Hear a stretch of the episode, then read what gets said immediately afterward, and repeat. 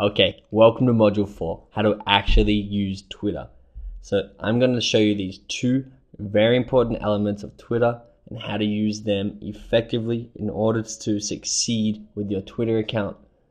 4.1 will be tweeting. I'm going to tell you what you should be tweeting, how you should be tweeting it, and when you should be tweeting it in order to be uh, engaging with your followers and not tweeting to a brick wall. 4.2 will be Twitter Network, and this is how to expand your reach and even get into touch with people that you admire and want to reach out to on Twitter.